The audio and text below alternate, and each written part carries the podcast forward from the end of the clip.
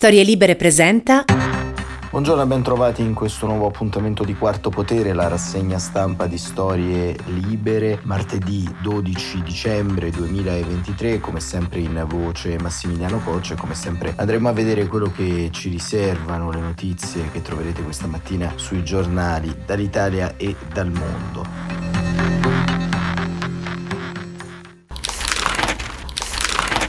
Proprio sull'intreccio geopolitico di cui abbiamo parlato ieri si dipana questa settimana, oggi il conferimento del premio Sakharov alla famiglia di Masamini, alla memoria di Masamini e della lotta delle donne iraniane, ma in questi giorni il presidente ucraino Volodymyr Zelensky è molto attivo in sede americana, è stato già in Sud America, ha presenziato alla proclamazione del nuovo presidente Milei e è volato poi negli Stati Uniti da Joe Biden e proprio la stampa ci racconta questo viaggio di Zelensky da Biden, la missione di Zelensky a Washington, Putin deve perdere, va fermato adesso.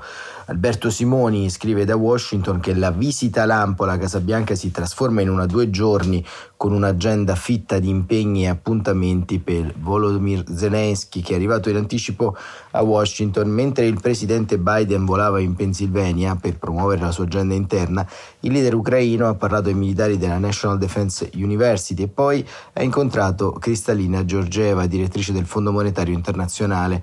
La missione di Zelensky a Washington non è facile se Biden ribadirà l'incrollabile sostegno statunitense all'Ucraina e la Casa Bianca ha fatto sapere di essere pronta a destinare altre armi entro fine mese a Kiev. Al congresso stamane Zelensky troverà un ambiente più ostile parlerà a tutti i senatori, quindi si trasferirà nell'ufficio dello speaker della Camera, Mike Johnson. Nel pomeriggio sarà nello studio ovale, il tutto mentre al pensatoio conservatore Heritage Foundation, invitati all'ambasciata ungherese e non precisati alleati di Viktor Orban, terranno riunioni a porte chiuse con i deputati con l'obiettivo di premere poi sul congresso affinché non ceda alle richieste della Casa Bianca. Al Senato è bloccata la risoluzione che prevede il finanziamento di 60,1 miliardi di dollari per le armi a Kiev. Il braccio destro fra repubblicani e democratici ruota attorno alle priorità. La destra vuole che l'amministrazione Biden faccia sforzi maggiori per rafforzare i confini e rivedere le regole sull'immigrazione.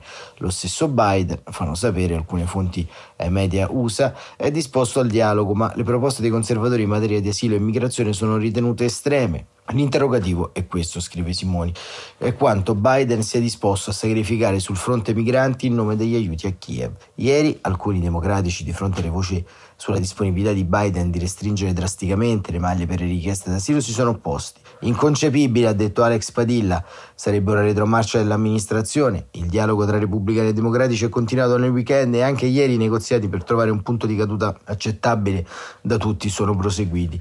Ma nessuno parla di accordo vicino. Il senatore Vance Trampiano ha aperto un secondo fronte di opposizione al sostegno all'Ucraina. Ha chiesto come i 60 miliardi potrebbero garantire progressi se finora gli oltre 100 momento dati non ne hanno portati così tanti, al congresso c'è una pattuglia non maggioritaria, ma assai nutrita che vuole vedere un piano dettagliato per mettere fine al conflitto e o scorgere un termine dell'impegno statunitense. Zelensky ha utilizzato il discorso alla NDU per provare ad ammorbidire certe posizioni. Quando il mondo libero esita, allora i dittatori festeggiano, ha detto il presidente, che è stato introdotto sul palco da Lloyd Austin, che ha sottolineato che l'America difenderà gli alleati della Nato dall'aggressione russa. Il problema però è che il Congresso non agisce e quindi gli aiuti ritardano ed è un sogno per Putin. La politica non tradisca il coraggio dei soldati, ha quindi detto dicendo che con le armi americane il lavoro può essere portato a termine. L'obiettivo è quello di ricacciare i russi fuori da tutto il territorio ucraino, anche se questo farà fatica a convincere l'intero Senato. Lo stesso Vance ha invitato gli ucraini a considerare di cedere una propria porzione della terra. La guerra di Putin è contro tutta l'Europa libera, ha spiegato Zelensky, paragonando la difesa della libertà di oggi alla riscoperta della democrazia, del libero mercato e del primato della legge, una volta caduto il muro di Berlino nel 1989.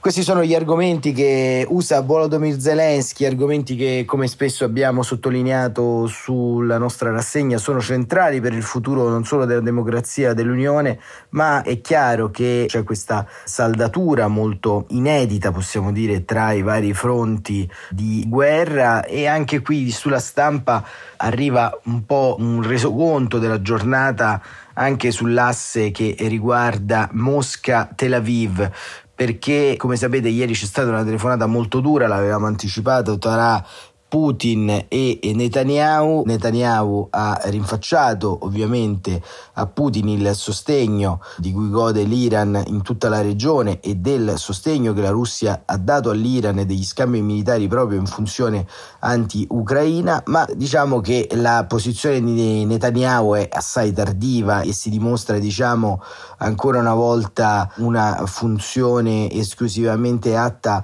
a portare a casa quel minimo dovuto di sopravvivenza politica interna. Infatti oggi Vladimir Putin chiede la liberazione degli ostaggi di Hamas. La richiesta di Putin ad Hamas liberate tutti gli ostaggi e aggiunge il titolo della stampa ore contate per il capo Sinvar.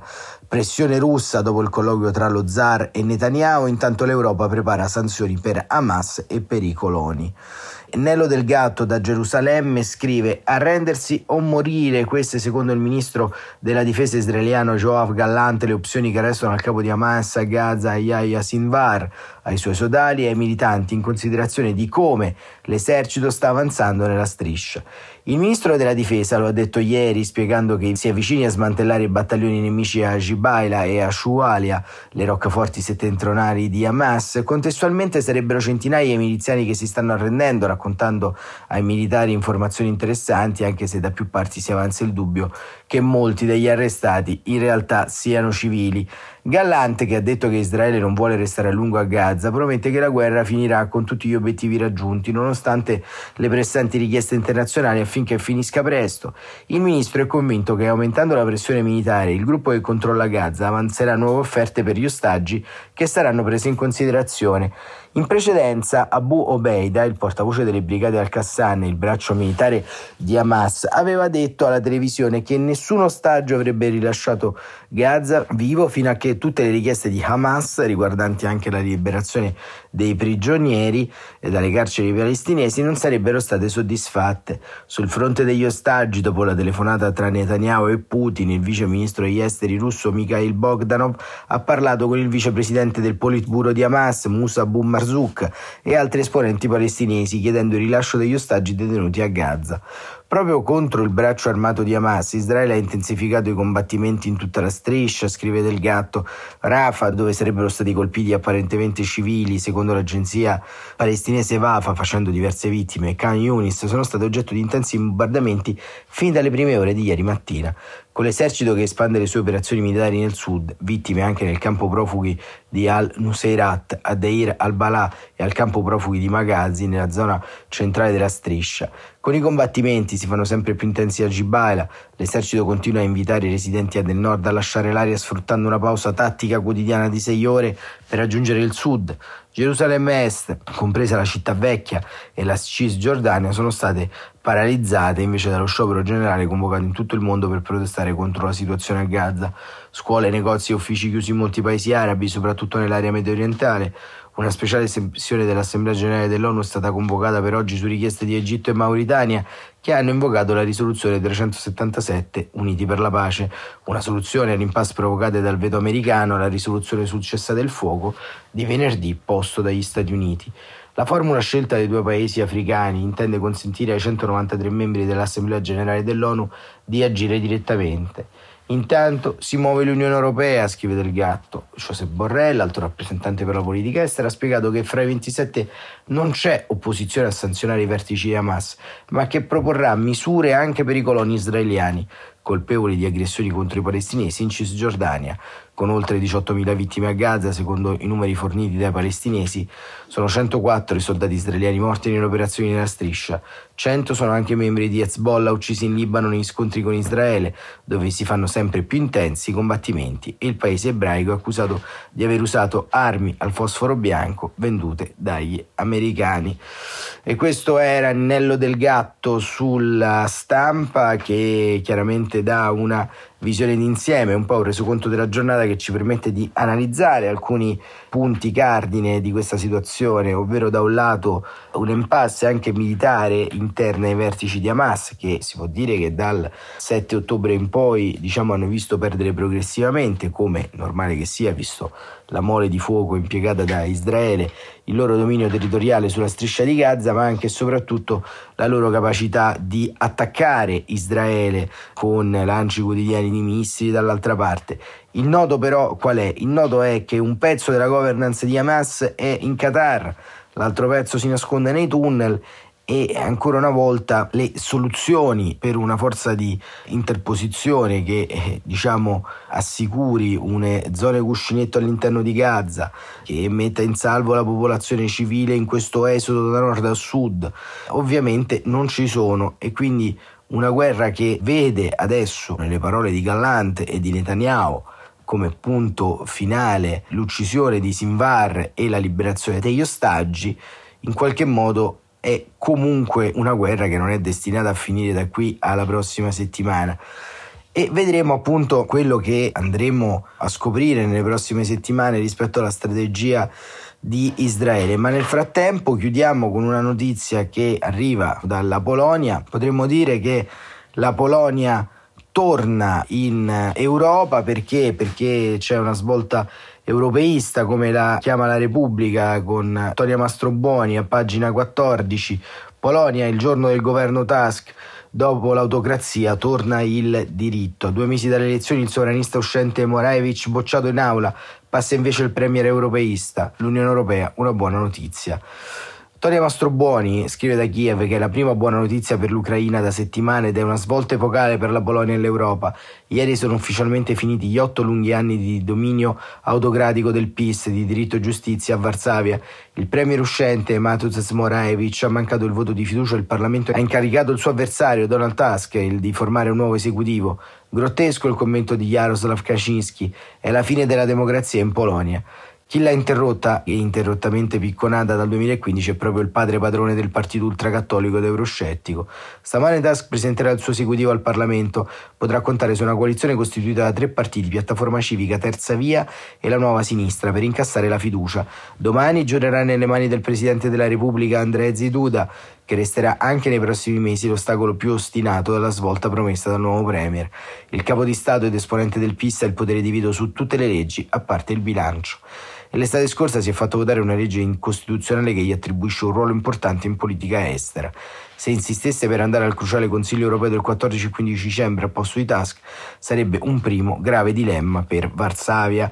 Nel frattempo, il neo premier Tusk, l'attesissimo a Bruxelles, la prima a congratularsi con lui è stata non a caso la Presidente della Commissione europea Ursula von der Leyen, pochi minuti dopo la sua investitura serale. Per la sua esperienza e il suo forte impegno nei confronti dei valori europei saranno preziosi per forgiare un'Europa più forte, ha sottolineato la capa dell'esecutivo comunitario. Ma il primo ministro in pectore polacco è un sollievo anche per Kiev, le ombre che si erano allungate di recente sui rapporti con Varsavia sbiadiranno rapidamente. Inoltre il premier designato ha già dimostrato negli anni in cui è stato presidente del Consiglio europeo notevoli doti di mediatore. Ad esempio nello spinoso vertice di luglio del 2015 decise i destini della Grecia, la sfida dell'imminente summit UE sarà quella di superare o aggirare il veto di Orban sul pacchetto ucraino e se ci sarà Tusk mostrerà come la Polonia non sia più già alleata di ferro su cui l'autocrate Maggiaro ha sempre fatto affidamento in questi ultimi otto anni, sia sull'immigrazione sia sul nodo cruciale dello Stato di diritto calpestato da Budapest e finora da Varsavia. Ieri Tusk ha dichiarato che dobbiamo riuscire a convincere noi stessi e il mondo che ripristineremo lo Stato di diritto un punto su cui Bruxelles, scrive Mastroboni, ha insistito talmente tanto in questi anni da congelare parte dei fondi europei destinati a Varsavia. Ma ieri il Premier designato ha anche promesso la fine della pesante polarizzazione interna. La guerra fra polacchi e polacchi finirà. La prima casella fondamentale del nuovo esecutivo sarà il ministro della giustizia Adam Bodnar, ex Osbudman, un soprattutto sommo simbolo della strenua resistenza alla morsa sui giudici di diritto e giustizia. Ci spiega al telefono l'ambasciatore Thomas Orlowski, il diplomatico di lungo corso e uomo di fiducia del nuovo ministro degli esteri Ladro Assirowski, pronostica che presto il ruolo del ministro della giustizia e del procuratore generale saranno separati. L'ex ministro Zriopero ha dimostrato quanto sia pericoloso usare la giustizia come clava contro gli avversari politici. E presto Tusk, scrive Mastrobuoni, si muoverà per separare il potere politico da quello giudiziario. Ai beni culturali andrà un nome leggendario, Bartolomei Slencevic, il nipote dell'autore di Quo Vadis, il famoso romanzo sul martirio dei cristiani in antica Roma. Anche a Sienevich verrà affidato un compito difficile, ripristinare il pluralismo nei media. L'informazione pubblica sarà affidata al suo ministero. Il tesoro sarà assegnato invece a Boris Budka, che la cui sfida sarà mettere ordine nell'ottizzatissimo ambito delle partecipazioni pubbliche. E infine, ma non meno importante, un fedelissimo di Tusk, Thomas Siemonak, avrà il controllo dei servizi segreti, quello che il partito dei Kaczynski ha sempre usato per distruggere i suoi nemici politici. Sul cielo di Varsavia, conclude Toria Mastrobuoni, dopo otto anni di tempesta, sta tornando il sereno. E concludiamo con questa buona notizia che arriva dalla Polonia, la nostra rassegna stampa. Grazie davvero come sempre per essere stati con noi, ci risentiamo domani mattina come sempre alle 7.45. Buon proseguimento di giornata a tutte e a tutti.